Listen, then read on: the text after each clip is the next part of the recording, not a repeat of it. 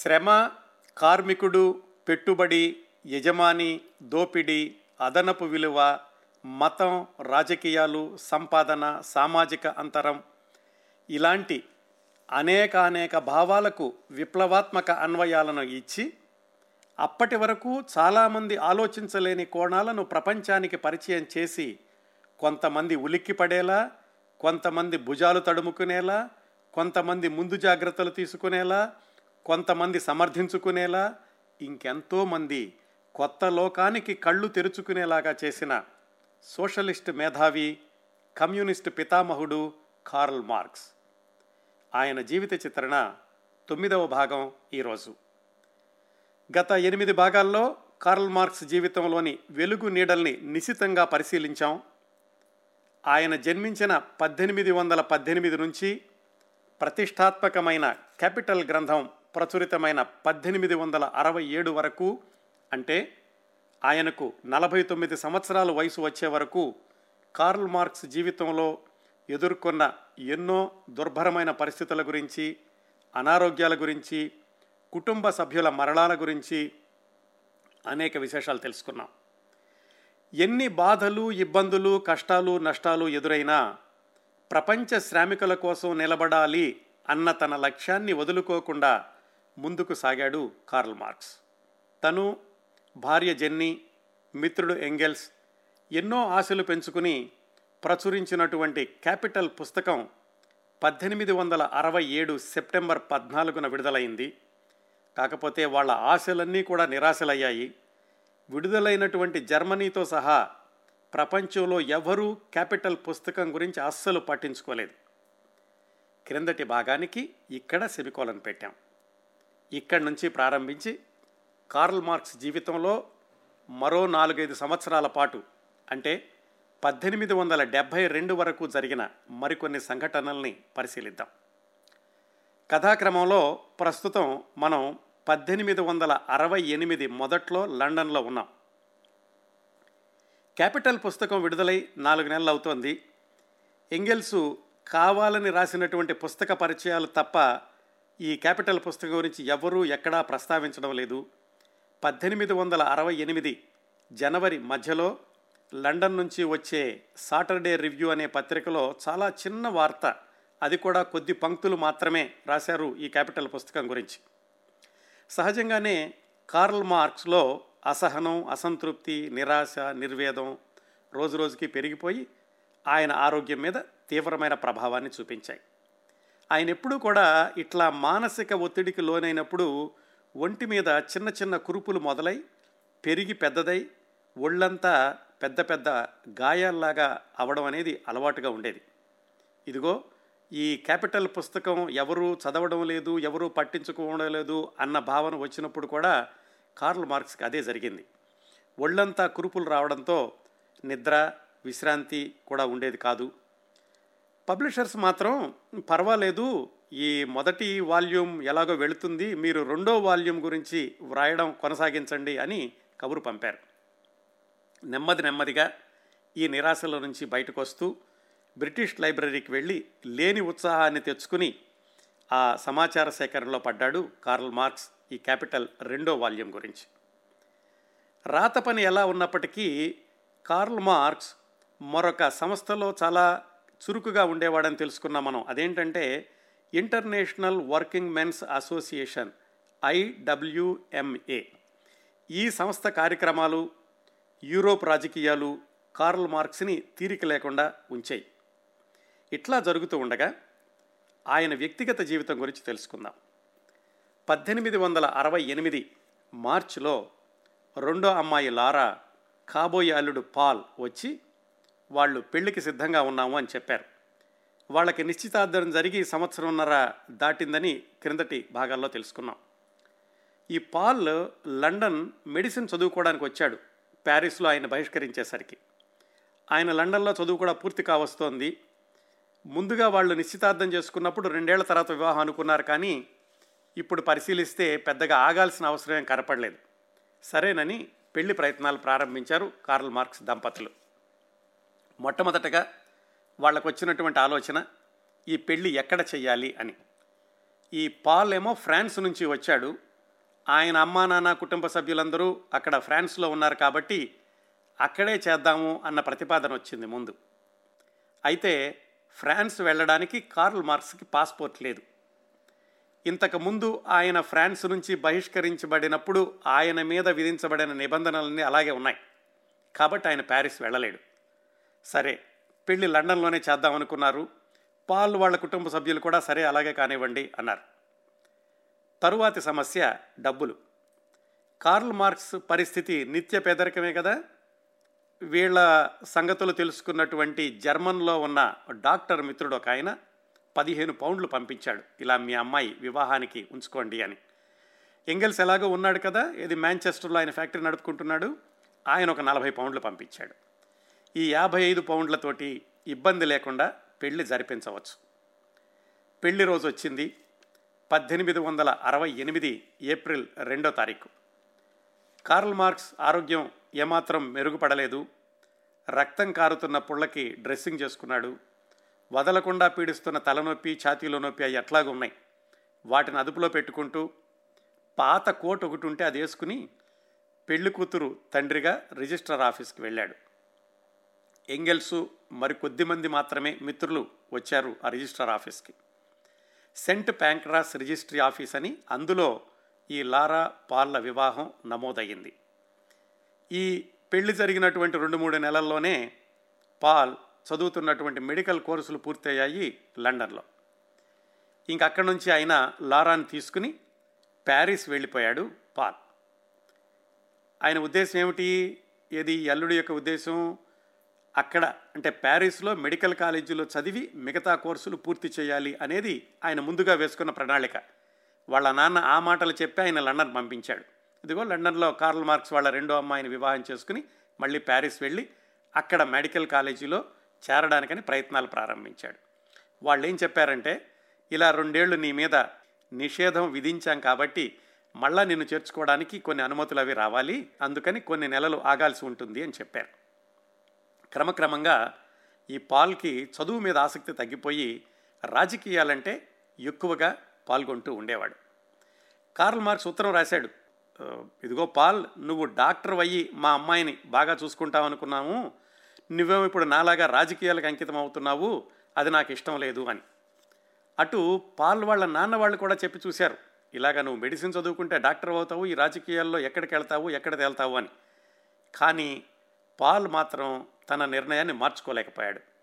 ఆ విధంగా డాక్టర్ అవ్వాల్సిన కార్ల్ మార్క్స్ అల్లుడు రాజకీయ కార్యకర్తగానే కొనసాగాడు. వాళ్ళని అక్కడ ఉంచేసి మనం ఒకసారి లండన్ వద్దాం. ఇక్కడ లండన్లో కార్ల్ మార్క్స్ ఇంట్లో చెల్లెలు లారా వెళ్ళిపోయేసరికి పెద్దమ్మాయి జెన్నీ చెన్ ఆలోచనలో పడింది. ఏం చేద్దామనుకున్నాను? ఏం చేస్తున్నాను? చెల్లెలేమో పెళ్ళి చేసుకుని వెళ్ళిపోయింది.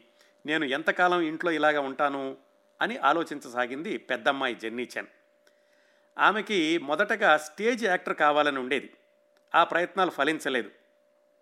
ఆ తర్వాత నాటకాలు రాద్దాం అనుకుంది. అవి కుదరలేదు. ఇంకా ఎన్ని రోజులు ఇంట్లోనే కూర్చుని అమ్మా నాన్నకి భారం అవుతాను అనుకుని అలాగే ఇంట్లో కూర్చుంటే కనుక ఎవరో వస్తారు ఎప్పుడో పెళ్ళి చేసుకుని తీసుకెళ్తారని ఎదురు చూడాలి. ఎందుకు ఇలా చేయడం అనుకుని ఆ పెద్దమ్మాయి జెన్నీచన్ ఒక నిర్ణయం తీసుకుంది. వాళ్ళ ఇంటికి దగ్గరలోనే ఒక స్కాటిష్ కుటుంబం ఉంది.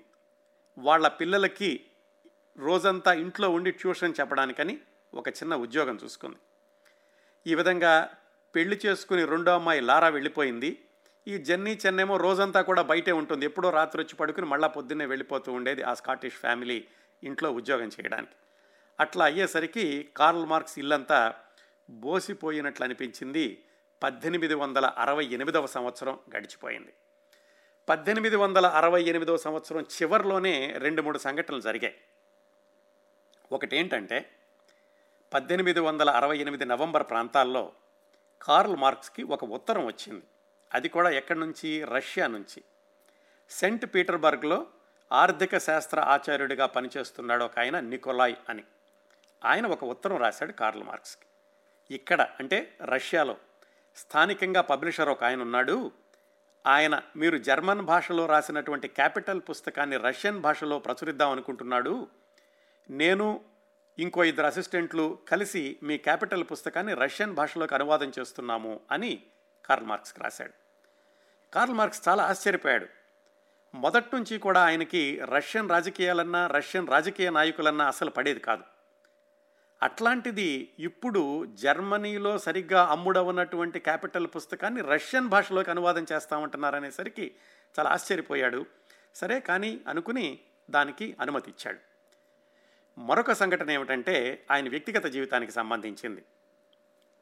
ఎంగెల్స్ మాన్ మాంచెస్టర్లో ఉండి ఫ్యాక్టరీని నడుపుకుంటున్నాడు. అప్పుడప్పుడు అవసరమైనప్పుడల్లా మా కార్ల్ మార్క్స్కి డబ్బులు పంపిస్తున్నాడు అనుకున్నాం కదా ఆయన ఒక ఉత్తరం రాశాడు. ఏమని? నేను ఫ్యాక్టరీలో నా వాటా అమ్మేద్దాం అనుకుంటున్నాను. నేను లిజీ అంటే ఆయన భార్య. మేమిద్దరం లండన్ వచ్చేస్తాము. నేను ఈ కంపెనీల నుంచి బయటకు వచ్చేస్తే మరి నెలలా నాకు ఆదాయం ఉండదు నీకు పంపించలేను అందుకని చెప్పి రాబోయే ఏడెనిమిది సంవత్సరాలకి మీకు ఎంత కావాలో చెబితే ఆ మొత్తము మాకు అవసరమైనటువంటి మొత్తము అంతా కలిపి లెక్కలేసుకుని నా వాటాకి ఎంత రావాలో నేను బేరం ఆడుకుంటాను మిగతా భాగస్వామ్యులతోటి. మీకు సంవత్సరానికి మూడు వందల యాభై పౌండ్లు సరిపోతుందా? ఇంకా ఎన్ని అప్పులు ఉన్నాయి అవన్నీ కూడా తీర్చేస్తే ఆ తర్వాత నేను ఇలాగా మీకు మూడు నెలలకు ఒకసారి డబ్బులు ఇస్తాను. వాటితోటి మీరు సుఖంగా గడపగలరా? నాకు చెప్పండి వెంటనే అని ఉత్తరం రాశాడు. కార్ల్ మార్క్స్ జెన్నీ సహజంగానే కృతజ్ఞతతో వాళ్ళ మనసు మోగపోయింది. ఎందుకంటే రాబోయే కొద్ది సంవత్సరాలు కూడా మీ సంగతంతా నేనే చూసుకుంటాను అని ఎంగల్స్ హామీ ఇస్తున్నాడు. వాళ్ళిద్దరు కూర్చుని లెక్కలు చూశారు. ఇంకా వాళ్ళు తీర్చాల్సినటువంటి అప్పులు రెండు వందల పది పౌండ్లు తేలింది. అది కూడా ఏమిటి? డాక్టర్ బిల్లులు కాకుండా. మరి ఆయన మూడు వందల యాభై పౌండ్లు సరిపోతుందా సంవత్సరానికి అని అడుగుతున్నాడు. చాలా సౌకర్యవంతంగా గడపచ్చు. పైగా లారా వెళ్ళిపోయింది. జెన్నీ చెన్నేమో ఏవో ఆమె కొంత సంపాదన తెస్తోంది. ఇక నుంచి కూడా ఆయన మూడు వందల యాభై పౌండ్లు ఇస్తే కనుక సంవత్సరానికి జాగ్రత్తగా భద్రంగా గడుపుకుందాము. ఇంతకు ముందులాగా లాగా అటు ఇటు చూడకుండా ఖర్చు చేయడం కాకుండా ఒక క్రమ పద్ధతిలో జీవితాన్ని గడుపుదాము అనుకుని కార్ల్ మార్క్స్ జెన్ని మళ్ళా ఎంగెల్స్కి ఉత్తరం రాశారు. మీరు అన్నట్లుగానే సంవత్సరానికి మూడు వందల యాభై పౌండ్లు సరిపోతుంది. ఇదిగో ఇంత అప్పులు ఉన్నాయి ఇంకాను అని. వీటన్నిటినీ చూసి ఆ ఎంగెల్స్ తన భాగస్వాములతోటి బేరాలు పెట్టాడు. తనకి ఎంత ఇస్ ఎంత ఇస్తే కనుక తను ఫ్యాక్టరీలో బాగా వాటాని అమ్ముతాను అని చెప్పేసి.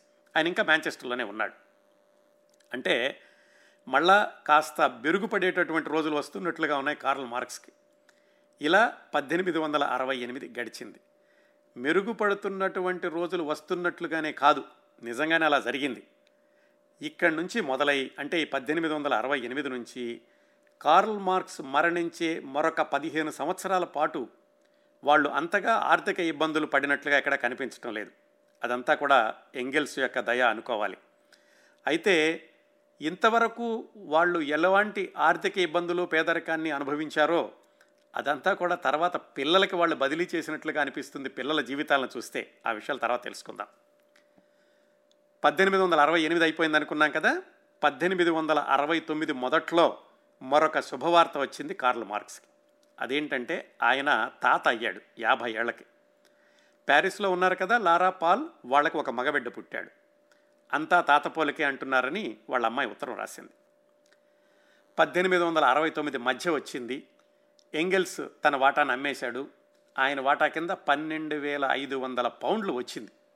అంటే ఇప్పటి మారకంలో చెప్పాలంటే ఇరవై లక్షల పౌండ్లు పైగా వచ్చింది.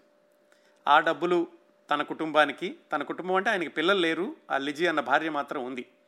తమకి కార్ల్ మార్క్స్ కుటుంబానికి రాబోయే కొన్ని సంవత్సరాల వరకు ఏ ఇబ్బంది లేకుండా సరిపోతాయి అని ఆయన నిర్ధారణ చేసుకున్నాక అక్కడి నుంచి కార్ల్ మార్క్స్కి క్వార్టర్లీ ఒకసారి అంటే మూడు నెలలకు ఒకసారి ఇంత అని డబ్బులు ఇవ్వడం మొదలుపెట్టాడు ఎంగెల్స్.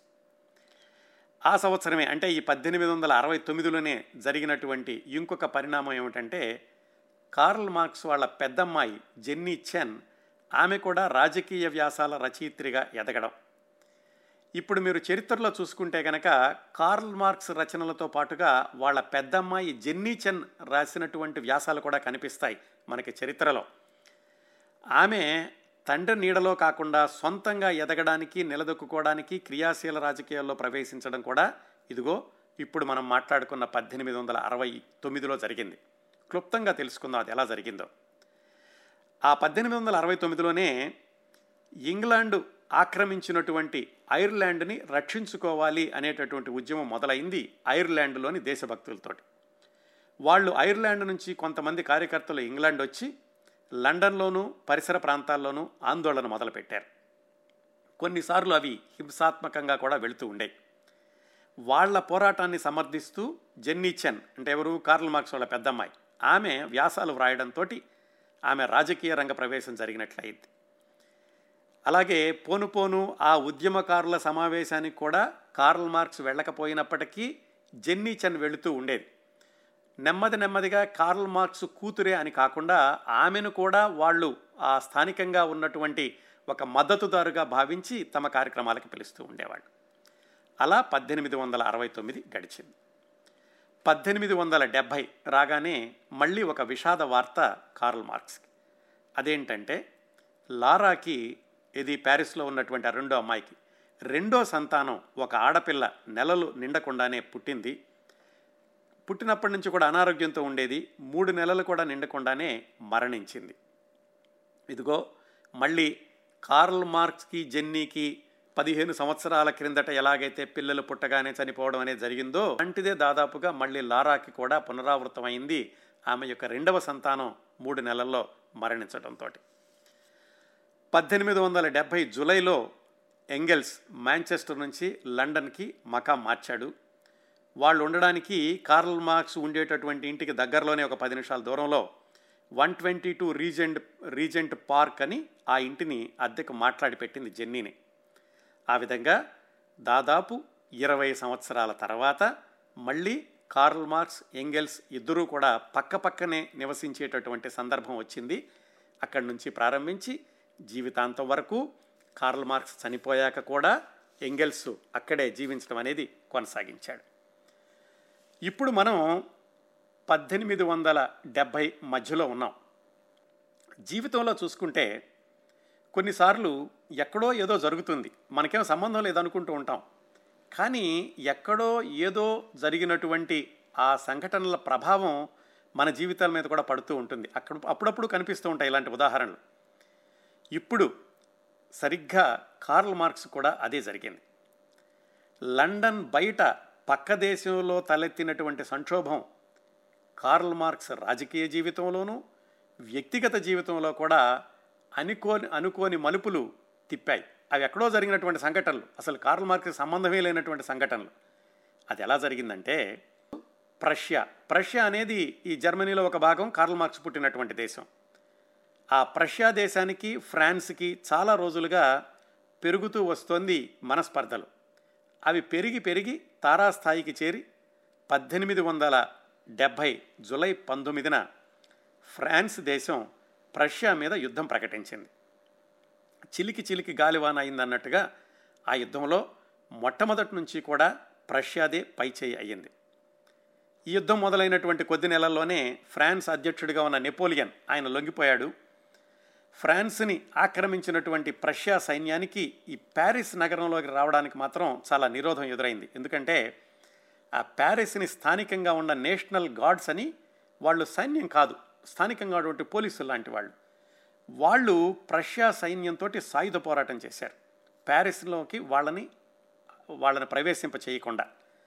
వేలాది మంది చనిపోవడం అరెస్టులు కావడం మళ్ళీ ఫ్రాన్స్లో కొత్త ప్రభుత్వం ఏర్పడడం జరిగింది. ఇదంతా పద్దెనిమిది వందల డెబ్భై చివరి వరకు జరిగినటువంటి సంఘటనలు ఇవన్నీ ఎక్కడ ఫ్రాన్స్లో లండన్లో కాదు. దీనికి కొనసాగింపుగా పద్దెనిమిది వందల డెబ్భై ఒకటి మొదట్లో ప్యారిస్లో సివిల్ వార్ మొదలైంది. ఏది కొత్తగా ఏర్పడినటువంటి ప్రభుత్వాన్ని వ్యతిరేకిస్తూ స్థానికంగా ఉన్నటువంటి విప్లవ సంఘాలన్నీ కలిసి ఆ ఫ్రాన్స్ ప్రభుత్వానికి ఎదురు తిరగడంతో సివిల్ వార్ లాంటిది మొదలైంది. అది పద్దెనిమిది వందల డెబ్భై ఒకటి మార్చి నుంచి పద్దెనిమిది వందల డెబ్భై ఒకటి మే వరకు రెండు నెలల పాటు కొనసాగింది. దాన్నే చరిత్రలో ప్యారిస్ కమ్యూన్ అని కూడా అంటారు. చిట్ట చివరికి పద్దెనిమిది వందల డెబ్భై ఒకటి మే రెండో వారంలో అనుకుంటాను జరిగినటువంటి సామూహిక మారణకాండ ఆ ప్యారిస్ కమ్యూన్ని అణిచేసింది ఫ్రాన్స్లోని కొత్త ప్రభుత్వం. ఇదంతా ఫ్రాన్స్లో ముఖ్యంగా ప్యారిస్ కేంద్రంగా జరిగినటువంటి సంక్షోభం. దీనికి కార్ల మార్క్స్కి సంబంధం ఏమిటి అది తెలుసుకుందాం. ఈ సంక్షోభ సమయంలో కార్ల్ మార్క్స్ కుటుంబం పరంగా జరిగినటువంటి పరిణామాల్ని మనం రెండు కోణాల్లో చూడొచ్చు. ఒకటి కార్ల్ మార్క్స్ ఎంగెల్స్లు ఈ సంక్షోభం గురించినట్టు రాసినటువంటి వ్యాసాలు వాటి వల్ల జరిగినటువంటి పరిణామాలు. రెండోది కార్ల్ మార్క్స్ కూతురు అల్లుడు అక్కడ ప్యారిస్లో ఉన్నారు కదా? వాళ్ళ జీవితంలో జరిగినటువంటి మార్పులు. ఈ రెండు కోణాల్లో ప్యారిస్లో జరిగినటువంటి సంక్షోభం యొక్క ప్రభావాన్ని మనం చూడాలి. ముందుగా కార్ల్ మార్క్స్ ఎంగెల్స్ల మీద ఎలాంటి ప్రభావం చూపించిందో తెలుసుకుందాం. ప్రష్యా ఫ్రాన్స్ల మధ్య యుద్ధం మొదలైన దగ్గర నుంచి అది ఎటువైపు వెళుతోంది. ఎటువైపు వెళితే కార్మిక వర్గానికి మంచి జరుగుతుంది? ప్రభుత్వాలు ప్రభుత్వాలు చేసుకునే యుద్ధంలో కార్మికులు ఎంత తటస్థ వైఖరిని అనుసరించాలి అనేటటువంటి అంశాల మీద కార్ల్ మార్క్స్ ఎంగెల్స్లు పత్రికల్లో రాసినటువంటి వ్యాసాలు చాలామందిని ఆకర్షించాయి ఆ రోజుల్లో. ఇంకా యుద్ధం జరుగుతున్నప్పుడే అంతేకాకుండా కార్ల్ మార్క్స్ కీలకమైనటువంటి నాయకత్వం వహిస్తున్న International Working Men's Association IWMA IWMA. అది ఎలాగ ఉంది కదా? దానికి సంబంధించినటువంటి ప్యారిస్లోని సభ్యులు ఈ పద్దెనిమిది వందల డెబ్బై ఒకటిలో జరిగిన ప్యారిస్ కమ్యూన్లో భాగస్వాములు అయ్యారు దాంతో వాళ్ళని అణచివేయడానికని ఈ ఐడబ్ల్యూఎంఏ సభ్యుల కోసం వేట మొదలైంది ప్యారిస్లో. దాని ఫలితంగా ఈ ఐడబ్ల్యూఎంఏలో చాలా క్రియాశీలకంగా ఉన్నటువంటి కార్యకర్తలు చాలామంది అక్కడి నుంచి పారిపోయి లండన్కి వచ్చారు. లండన్లో సహజంగానే మరి వాళ్ళకి ఆశ్రయం ఇవ్వాల్సింది ఎవరు? వాళ్ళ నాయకుడు కార్ల్ మార్క్స్. పక్కన ఎంగెల్స్ కూడా ఉన్నాడు కదా? ఇంకా ఆ రెండిళ్ళు కూడా ఇలా ప్యారిస్ నుంచి పారిపోయి వచ్చినటువంటి కాందిసీకుల పునరావాస కేంద్రాల్లాగా తయారయ్యాయి తయారయ్యాయి. మరి వచ్చిన వాళ్ళందరికీ ముందుగా రాగానే ఆశ్రయం ఇవ్వాలి. తర్వాత వాళ్ళు తాత్కాలికంగా ఉండడానికి ఎక్కడైనా నివాసం చూపించాలి. అలాగే వాళ్ళు చేసుకోవడానికి ఏదైనా పని చూపించాలి. వీటన్నిటి కోసం విరాళాలు సేకరించాలి. ఈ పనుల్లో కార్ల్ మార్క్స్ ఎంగెల్స్లు తీరిక లేకుండా ఉండేవాళ్ళు అక్కడ యుద్ధం జరుగుతున్నప్పుడు. ఆ రోజుల్లోనే కార్ల్ మార్క్స్ ఒక చిన్న పుస్తకం లాంటిది రాశాడు. ముప్పై ఐదు పేజీలో నలభై పేజీలో ఉంటుంది. The Civil War in France అనేది. ఆ చిన్న పుస్తకం పెద్ద సంచలనం సృష్టించింది. ఇన్స్టంట్ హిట్ అన్నట్లుగా ఆ ముప్పై ఐదు పేజీల పుస్తకం వేలాది కాపీలు అమ్ముడుపోవడమే కాకుండా అంతర్జాతీయ ప్రెస్ను కూడా ఆకర్షించింది. అంతవరకు కార్ల్ మార్క్స్ అంటే ఆయన చుట్టుపక్కల ఉన్న వాళ్ళకి మాత్రమే తెలుసు. ఇప్పుడు ఈ పుస్తకంతో కార్ల్ మార్క్స్ అన్న పేరు ఒక్కసారిగా యూరోప్ అంతటా ఇంకా దూరం వెళ్ళి అమెరికాలో కూడా మారుమోగిపోయింది.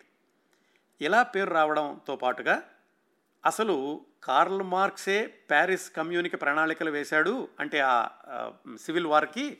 ఐడబ్ల్యూఎంఏ సభ్యులందరినీ కూడా ఆయనే రెచ్చగొట్టి ప్యారిస్ కమ్యూన్లో చేర్పించాడు. ఈ గొడవకంతటికి కూడా కార్ల్ మార్క్సే కారణము అనేటటువంటి కథనాలు కూడా మొదలైనవి దాంతో ఆయనకు బెదిరింపు ఉత్తరాలు రావడం అసలు కార్ల్ మార్క్స్ లండన్ వదిలి వెళ్ళిపోయాడని కార్ల్ మార్క్స్ చనిపోయాడని ఎవరో చంపేశారని ఇలాంటి పుకార్లు కూడా చాలా పుట్టించారు. ఈ పుకార్లు ఎంత దూరం వెళ్ళినాయి అంటే అమెరికాలోని ప్రసిద్ధ పత్రికలన్నీ కూడా కార్ల్ మార్క్స్ గురించి ప్రధాన వార్తల్లో రాసేటంతగా వెళ్ళినాయి. మొత్తం మీద ఈ ఫ్రాన్సు ప్రష్యా యుద్ధం ప్యారిస్ కమ్యూన్ సంఘటన వీటితోటి కార్ల్ మార్క్స్ వార్తల్లో వ్యక్తి అయ్యాడు. ఆయన రాసిన క్యాపిటల్ పుస్తకం అక్కడ జర్మనీలో నెమ్మదిగా అమ్మకాలు పుంజుకుంటోంది. ఇలాగా ఫ్రాన్స్ ప్రష్యాల మధ్య యుద్ధం జరిగినటువంటి సమయంలో ముఖ్యంగా ఈ పద్దెనిమిది వందల డెబ్భై డెబ్భై ఒకటి ఆ సంవత్సరాల్లో కార్ల్ మార్క్స్ రెండో అమ్మాయి లారా అల్లుడు పాల్ ఎలా ఉన్నారో తెలుసుకుందాం. ఆ విశేషాలు ఏంటంటే ఇప్పటికీ అంటే మన కథ జరుగుతున్నటువంటి పద్దెనిమిది వందల డెబ్భై మధ్యకి కార్ల్ మార్క్స్ చిన్న కూతురు లారా అల్లుడు పాల్ వాళ్ళిద్దరూ కూడా ప్యారిస్ వచ్చి రెండేళ్ళు అవుతుంది ఈ పాల్ తను ఎంత చెప్పినా కానీ వినకుండా క్రియాశీలక రాజకీయాల్లో ఉన్నాడన్న విషయం ఈయనకి కార్ల్ మార్క్స్కి బాగానే తెలుసు. అందుకని ఈ ప్యారిస్లో ఎప్పుడైతే యుద్ధ వాతావరణం మొదలైందో అప్పుడే మీరు ప్యారిస్ వదిలేసి మీ నాన్నగారింటికి వెళ్ళిపోండి అని ఉత్తరం రాశాడు కార్ల్ మార్క్స్ ఈ పాల్కి. పాల్ ఏం చేశాడంటే భార్యని అలాగే ఏడాదిన్నర బాబుని తీసుకుని తల్లిదండ్రులు ఉంటున్నటువంటి బోర్డెక్స్ అనే పట్టణానికి వెళ్ళిపోయాడు. అది ప్యారిస్కి చాలా దూరంలో ఉంటుంది. ఈ లోరానేమో పసిబిడ్డ చనిపోయినటువంటి దిగుల్లో ఉంది. ఇక ఉన్నటువంటి ఆ సంవత్సరన్నర బాబుని చూసుకుంటూ తన దిగులుని తగ్గించుకోవడానికి ప్రయత్నాలు చేస్తోంది. అలాగా వాళ్ళు బోర్డెక్స్ వెళ్ళారు. ఈ ప్యారిస్లో జరిగినటువంటి ఈ నష్టం అలాగే ప్యారిస్ చుట్టుపక్కల యుద్ధ ప్రభావం ఎక్కువగా ఉంది కానీ ఇంకా అప్పటికీ ఈ బోర్డెక్స్ అనేటువంటి ఊళ్ళోకి వెళ్ళలేదు.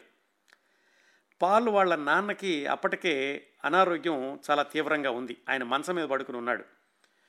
కొడుకు తను చేయనట్లుగా మెడిసిన్ తను చెప్పినట్లుగా మెడిసిన్ పూర్తి చేయలేదని ఎప్పుడు దెప్పి పొడుస్తుండేవాడు అలా ఉన్నటువంటి ఈ పాల్ యొక్క నాన్న పద్దెనిమిది వందల డెబ్భై నవంబర్ పద్దెనిమిదిన చనిపోయాడు.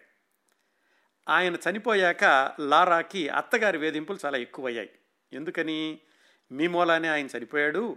అసలు మీ నాన్న వల్లనే మా అబ్బాయి రాజకీయాల్లోకి వచ్చాడు అని లారాని తిడుతూ ఉండేది వాళ్ళ అత్తగారు ఎప్పుడు. ఇలా ఉండగా లారా మూడవసారి గర్భిణి అని తెలిసింది. అదేమో బాగా చలికాలం పద్దెనిమిది వందల డెబ్భై చివరిలో. అయినా అత్తగారు గర్భిణి అయిన కూడా చూడకుండా లారాని ఆ రెండేళ్ళ బాబుని కూడా ఫైర్ ప్లేస్ ఉన్నటువంటి గదిలోకి ఉండనిచ్చేది కాదు. పాలేమో ఇవన్నీ పట్టించుకోకుండా ఎప్పుడూ మిత్రులతోటి ఆ రాజకీయ కార్యకలాపాల్లో ఎక్కువ బయటే ఉంటూ ఉండేవాడు. లారా బ్రతుకు రోజు రోజుకి దుర్భరం అయిపోయింది. కాకపోతే ఈ విషయాలేమి వాళ్ళ అమ్మ నాన్నకి తెలియనిచ్చేది కాదు. వాళ్ళు వాళ్ళు ఎక్కడ బాధపడతారో ఎలాగంత దూరం నుండి వాళ్ళు కూడా ఏమీ సహాయం చేయలేరు కదా అని. ఒకరోజు లారా వాళ్ళ అత్తగారు ఇంట్లో ఉన్న సామాన్లన్నీ కూడా సర్దుకుని వేరే ఇంటికి వెళ్ళిపోయింది. ఈ ఖాళీ అయిపోయిన ఇంట్లో ఇంకా లారా ఒక్కతే బిక్కుబిక్కుమంటూ ఉండిపోయింది. సరే ఈ పాల్ వచ్చి విషయం తెలుసుకున్నాక తాత్కాలికంగా ఏదో అత్యవసరమైన సామాన్లు మాత్రం కొని తెచ్చిపెట్టాడు. యుద్ధ వాతావరణం ప్యారిస్ నుంచి మిగతా ప్రాంతాల్లో కూడా వ్యాపించడం మొదలైంది. ఈ బోర్డెక్స్ అనేటటువంటి ఊరికి కూడా యుద్ధం సెగ తగలడం ప్రారంభమైంది. అప్పటికి నెలలు నిండుతున్నాయి లారాకి. కాస్త ఇంట్లో కనిపెట్టుకునుండు ప్యారిస్ వైపుకి వెళ్ళొద్దు అని కార్ల్ మార్క్స్ పదే పదే సమాచారం అందిస్తూ ఉండేవాడు పాల్కి. కానీ పాల్ మాత్రం తన రాజకీయ ఈ కార్యక్రమాలనేమి తగ్గించుకోలేదు. ఆ పరిస్థితుల్లో ప్యారిస్లో సివిల్ వార్ తీవ్ర స్థాయిలో జరుగుతున్న సమయంలోనే అంటే పద్దెనిమిది వందల డెబ్భై ఒకటి మార్చిలో లారా మరొక మగబిడ్డకు జన్మనిచ్చింది. భార్య భర్త ఇద్దరే ఉండేవాళ్ళు. ఈ విషయం కార్ల్ మార్క్స్కి జెన్నీకి తెలిసింది. లారా పరిస్థితి గురించి చాలా ఆందోళన పడ్డారు. ఎందుకంటే సివిల్ వార్ జరుగుతోంది. ఈ కుర్రాడేమో ఎక్కడ తిరుగుతాడో ఈ కూతురేమో అప్పుడే ప్రసవం అయింది ఇంకా రెండేళ్ళ పిల్లడు కూడా ఉన్నాడు అని. జెన్నీ కూతురు దగ్గరికి వెళదామంటేనేమో ఆవిడకి పాస్పోర్ట్ సమస్య పైగా దుర్భరమైనటువంటి వాతావరణం. ఆ సమయంలో ఇరవై ఏడేళ్ళ పెద్దమ్మాయి జెన్నీచన్ పదహారేళ్ళ చిన్నమ్మాయి ఎలినార్ వాళ్ళిద్దరూ కూడా మేము వెళతాము లారాకి సహాయం చేయడానికని ముందుకొచ్చారు. అప్పట్లో ఫ్రాన్స్కి వెళ్ళడం అంటే చాలా సాహసంతో కూడిన వ్యవహారం. యుద్ధ వాతావరణం కదా? పైగా వాళ్ళ పేర్లతో పాస్పోర్ట్లు రావు. మారు పేర్లతో ఇద్దరు పాస్పోర్ట్లు సంపాదించుకున్నారు. ప్రయాణానికి సిద్ధమవుతున్నటువంటి సమయంలో ప్యారిస్కి వెళ్ళే ఓడలన్నీ కూడా సరుకులతో నిండిపోయి ఉన్నాయి. ప్రయాణికులు ఎక్కించుకోవడం లేదు అని చెప్పారు.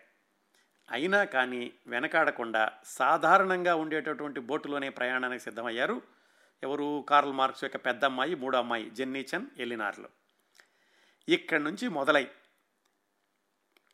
మరొక ఏడు నెలల పాటు వాళ్ళు అంటే ఈ ఆడపిల్లలిద్దరూ కూడా తిరిగి లండన్కి చేరుకునే వరకు జరిగినటువంటి సంఘటనలు చేసిన సాహసాలు ఎదుర్కొన్న క్లిష్ట పరిస్థితులు ఇవన్నీ కూడా మూడు గంటల పాటు కొనసాగే సస్పెన్స్ థ్రిల్లర్ సినిమాకి ఏమాత్రం తీసిపోవు.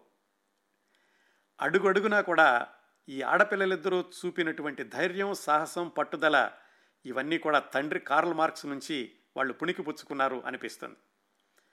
లండన్ ప్యారిస్ల మధ్య ఈ ఇంగ్లీష్ ఛానల్ దాటడానికి చాలా విపరీతమైన ఈదురు గాలుల మధ్య అత్యంత ప్రమాదకరమైన ప్రయాణాన్ని చేశారు ఆడపిల్లలిద్దరూ కూడా. నాలుగు రోజుల తర్వాత వాళ్ళు ప్యారిస్లో దిగారు. యుద్ధ వాతావరణంతో అంతా గందరగోళంగా ఉంది ప్యారిస్ అంతాను. వీళ్ళ పాస్పోర్ట్లు తనిఖీ చేసిన వాళ్ళు కూడా ఎక్కువగా కనిపించలేదు. ఎట్లాగో సైనికుల్ని బుల్లెట్లని తప్పించుకుంటూ సందుగొందుల మీదుగా ప్యారిస్ బయటకు చేరి అక్కడి నుంచి మళ్ళా ఒకటి రెండు రోజులు ప్రయాణం చేసి బోర్డెక్స్కి వెళ్ళారు. ఒక్కసారి ఈ జెన్నీ చన్నీ అలాగే ఎలినార్ని చూసేసరికి లారా కాస్త ధైర్యాన్ని పుంజుకుంది. ఇది జరిగింది పద్దెనిమిది వందల డెబ్భై ఒకటి ఏప్రిల్ ఇరవై నాలుగున ఈ అక్కా చెల్లెళ్ళిద్దరూ లారా దగ్గరికి వెళ్ళారు. అయితే ఈ నెలన్నర అయింది. అప్పటికింకా ఈ లారా ప్రసవించి ఆ నెలన్నర పసిబిడ్డ యొక్క ఆరోగ్యం ఏమీ బాగుండలేదు. అక్కా చెల్లెళ్ళు తోడున్నారు కాబట్టి లారా పూర్తిగా పసిబిడ్డ ఆరోగ్యం చూసుకుంటూ ఉండేది. రెండేళ్ళ బాబు ఉన్నాడు కదా ఆ బాబుని జెన్నీ చెన్ ఎలినాలో చూసుకుంటూ ఉండేవాళ్ళు. ఈ పాలు ఎప్పుడు వచ్చేవాడో ఎప్పుడు వెళ్ళేవాడో ఎవరికి తెలిసేది కాదు. సివిల్ వార్ రెండు నెలల్లో ముగిసింది. అప్పుడు ఈ ఫ్రాన్స్ ప్రభుత్వం ఐడబ్ల్యూఎంఏ సభ్యుల మీద ఉక్కుపాదాన్ని మోపుతూ అరెస్టులు చేయడం మొదలుపెట్టింది. అప్పటికే ఈ బోర్డెక్స్లో ఉన్నటువంటి పాల్ ఇంటికి పోలీసులు రెండు మూడు సార్లు వచ్చి వెళ్ళారు. ఎప్పుడైనా సరే తనను అరెస్ట్ చేస్తారు అని తెలుసుకున్నటువంటి పాల్ భార్య పిల్లలు మరదళ్ళిద్దరూ వేసుకుని ఫ్రాన్స్కి పొరుగు దేశం అయినటువంటి స్పెయిన్ సరిహద్దుల్లో లంచాన్ అనేటటువంటి ఊరికి వెళ్ళాడు. అదో చిన్న పల్లెటూరు అక్కడైతే ఎవరో గుర్తుపట్టరలే అనుకున్నాడు. అది ఫ్రాన్స్లోనే ఉంటుంది.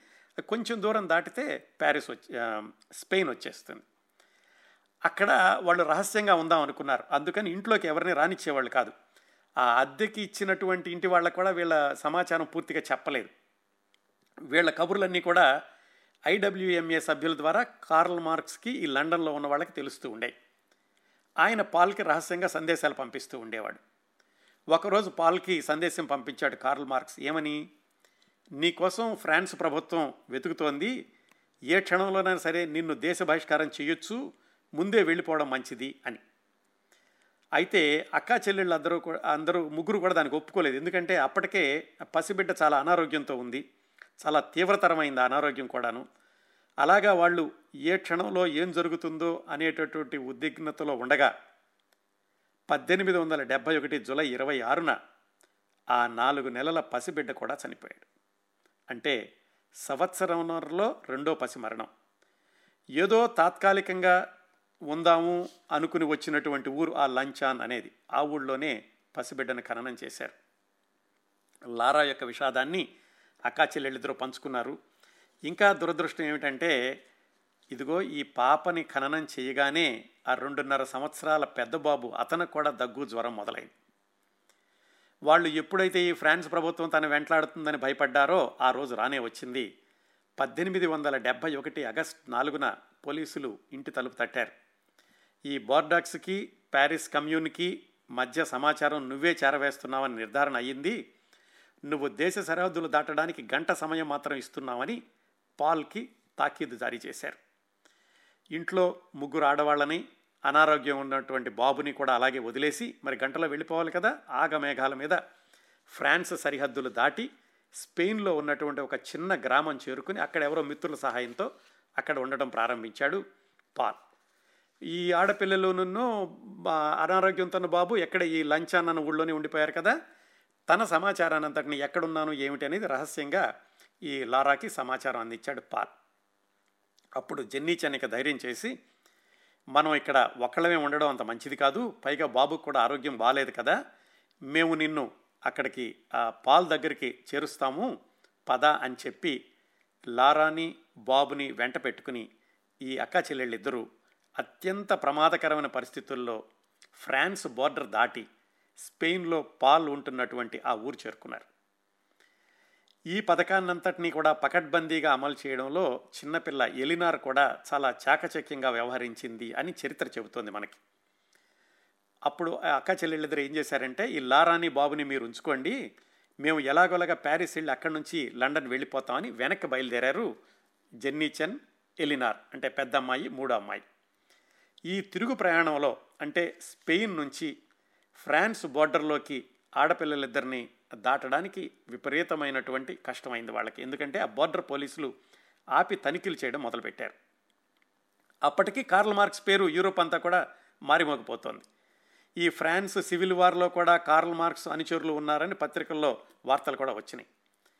అలాంటప్పుడు ఈ ఆడపిల్లలిద్దరూ కూడా కార్ల్ మార్క్స్ యొక్క సంతానం అని తెలిస్తే చాలా ప్రమాదం. వాళ్ళ నాన్న రాసినటువంటి ఉత్తరం తన దగ్గర ఉంది. ఎవరు? ఈ మూడో పిల్ల ఎలినార్ దగ్గర. ఈ పోలీసులు కంటబడితే అది ప్రమాదం అని చెప్పి వాళ్ళు చూడకుండా ఎలినార్ దాన్ని నవిలి మింగేసింది వాళ్ళ నాన్న రాసిన ఉత్తరాన్ని. అయినా కానీ వీళ్ళిద్దరూ కూడా ఏదో గూఢచారి వర్గానికి చెందిన వాళ్ళు అని పోలీసులు వాళ్ళని రెండు మూడు రోజులు ఆ బోర్డర్లో ఉన్నటువంటి పోలీస్ స్టేషన్లోనే ఉంచి రకరకాలుగా ప్రశ్నించారు నకసిక పర్యంతం సోదాలు చేశారు. వాళ్ళిద్దరూ కూడా కార్ల్ మార్క్స్ పిల్లలు కదా మరి వాళ్ళ తెలివితేటలకి ధైర్య సాహసాలకి మారుపేరులాగా ఉన్నారు.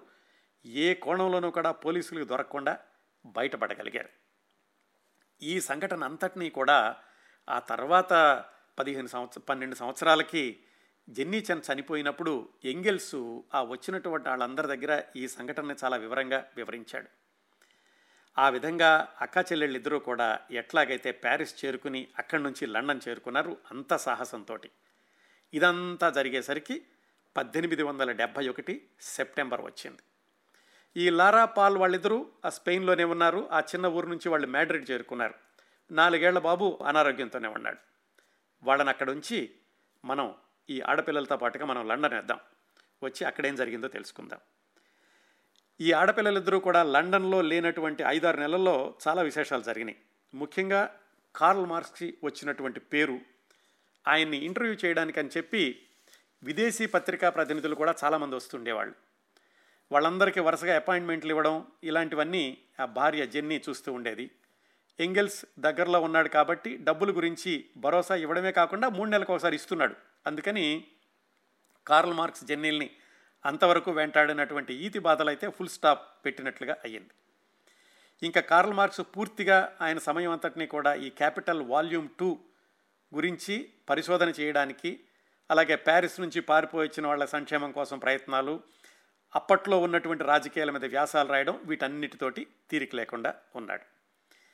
Karl Marx Jenny Engels Engels భార్య లిజీ వీళ్ళు నలుగురు కలిసి తరచుగా బయటకు వెళుతుండేవాళ్ళు షికారులకు అన్నట్టుగాను ఇప్పటి వరకు అంటే ఈ సంఘటనలు జరుగుతున్నంత వరకు కూడా చాలా సంవత్సరాలుగా కార్ల్ మార్క్స్ జెన్నీల మధ్య ఈ భార్యాభర్తల బంధం చాలా యాంత్రికంగా ఉండింది. ఇదిగో మళ్ళా చాలా ఏళ్ళ తర్వాత కాస్త ఈ డబ్బుల గురించినటువంటి బాధలు తగ్గాక మళ్ళీ ఈ కార్ల్ మార్క్స్ పేరు రావడం ప్రారంభించాక వాళ్ళిద్దరి మధ్య అనుబంధం మళ్ళీ తిరిగి బలపడడానికి ఈ ఈ సంఘటనలన్నీ కూడా తోడ్పడినాయి. సరే ఆడపిల్లలిద్దరూ లండన్ చేరుకున్నారు.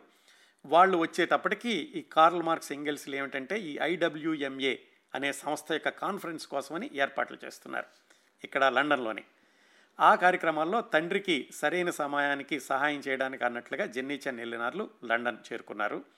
ఆ కాన్ఫరెన్స్కి సంబంధించినటువంటి కార్యక్రమాల్లో చాలా బాధ్యతలు ఆడపిల్లలిద్దరూ కూడా తీసుకున్నారు. అప్పటికే జెన్నీచన్ చాలా క్రియాశైలికమైనటువంటి కార్యకర్తగా పేరు తెచ్చుకుంది కదా. అందుకని ఈ పద్దెనిమిది వందల డెబ్బై ఒకటి అక్టోబర్ ప్రాంతాల్లో ఐదు రోజులు జరిగినటువంటి కాన్ఫరెన్స్లో కూడా ఆవిడ చాలా చురుకైన పాత్ర పోషించింది. ఆ కాన్ఫరెన్స్కి యూరోప్లోని మిగతా దేశాల నుంచి కూడా చాలామంది కార్మికులు వాళ్ళు వచ్చారు.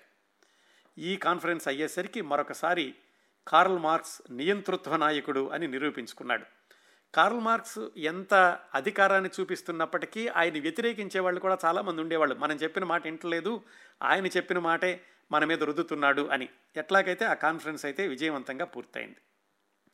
ఈ కార్యక్రమాలు ముమ్మరంగా జరుగుతున్నటువంటి రోజుల్లోనే కార్ల్ మార్క్స్ రాసినటువంటి సివిల్ వార్ ఇన్ ఫ్రాన్స్ అనే చిన్న పుస్తకం ఉంది కదా? దాన్ని జర్మన్ భాషలోకి అనువాదం చేసి జర్మనీకి పంపించాడు ఎంగెల్స్. ఇక్కడ ఒకసారి ఈ ఎంగెల్స్ కార్ల్ మార్క్స్ యొక్క మిగతా కుటుంబ సభ్యుల గురించి తెలుసుకుందాం. ఈ అనువాదం ఎంగెల్స్ అని కూడా పేరుంది. ఏది? ఈ రాసినటువంటి సివిల్ వార్ ఇన్ ఫ్రాన్స్ అనేది జర్మనీలో పబ్లిష్ అయినప్పుడు. ఆ కాపీ ఒకటి ఎంగెల్స్ వాళ్ళ అమ్మ చేతికి వెళ్ళింది ఆమె వయసు డెబ్భై నాలుగు సంవత్సరాలు. వాళ్ళ అమ్మను చూసి చాలా రోజులైంది ఎంగెల్స్ కూడా అది చూసి కొడుకు వివరాలు తెలుసుకుని ఒక ఉత్తరం రాసింది ఎంగెల్స్ వాళ్ళ అమ్మ. ఎరా అబ్బాయి అయితే నువ్వు ఇప్పటికి కూడా మారలేదన్నమాట. ఇంకా కార్ల్ మార్క్స్ స్నేహాన్ని నువ్వు వదలలేదు అతనితోనే తిరుగుతున్నావు. నాన్న ఎంత చెప్పినా నువ్వు వినలేదు కార్ల్ మార్క్స్ని వదిలేయమని ఇంకా అతని దగ్గరే ఉంటున్నట్టు తెలిసింది. ఇంకేం మారతావులే అని ఆవిడ ఉత్తరం రాసింది. దానికి సమాధానం రాశాడు ఎంగెల్స్. అమ్మా నా సంగతి నా భావాలు నీకు చాలాసార్లు చెప్పాను. కార్ల్ మార్క్స్ లాంటి మిత్రుడు నాకు తారసపడకపోయినప్పటికీ కూడా నేను ఇలాగే ఉంటూ ఉండేవాడిని. నా భావాల్లో ఎప్పుడూ కూడా మార్పు వచ్చేది కాదు అనవసరంగా కార్ల్ మార్క్స్ని ఆడిపోసుకోవద్దు అని ఉత్తరం రాశాడు. అదే రోజుల్లో కార్ల్ మార్క్స్ యొక్క చెల్లెలు దక్షిణాఫ్రికాలో ఉంటుంది. ఆవిడ ఏదో పని మీద లండన్ వచ్చి ఈ అన్నయ్య ఉన్నటువంటి జీవితము ఆయన చేస్తున్న పనులు ఇవన్నీ చూసి చాలా నిరసన ప్రకటించారు. ఆవిడ అంది నాన్న లాయర్గా ఎంత పేరు తెచ్చుకున్నాడు? నువ్వు ఉద్యోగం చేసుకుంటుంటుంటే ఎంత హాయిగా ఉండేది? ఎందుకు ఈ బాధలన్నీను అని అన్నయ్యని నిరసనగా మాట్లాడింది చెల్లెలు. వాటన్నింటికి కూడా ఆయన ఇచ్చినటువంటి సమాధానం బిగ్గరగా నవ్వడం మాత్రమే. ఇది జరిగింది. ఇప్పుడే జరిగినటువంటి మరో రెండు సంఘటనలు ఏమిటంటే పెద్దమ్మాయి జెన్నీ చెన్ ఒక స్కాటిష్ కుటుంబంలో ఉద్యోగం చేస్తుంది అనుకున్నాం కదా ఆవిడ ఇదిగో ఈ కార్ల్ మార్క్స్ కూతురని కార్ల్ మార్క్స్ కమ్యూనిస్ట్ నాయకుడని ఇవన్నీ తెలిసి వాళ్ళు ఉద్యోగం మానేసేయమని చెప్పారు. సరే ఆవిడేం పెద్ద బాధపడలేదు. ఎందుకంటే అప్పటికే రాజకీయ వ్యవహారాల్లో ఉంటుంది కదా పూర్తికాలం వ్యాసాలు రాసుకోవచ్చులే అనుకుంది. ఈ చిన్నమ్మ ఎలినార్ ఆవిడ కూడా తండ్రికి సహాయకురాలైంది. ఆ తండ్రి యొక్క వ్యాసాలు ఫెయిర్ చేయడం అలాగే విదేశాల నుంచి వచ్చేటటువంటి ఉత్తరాలకు ప్రత్యుత్తరాలు రాయడం ఇలాంటి పనులన్నీ చేస్తూ ఉండే.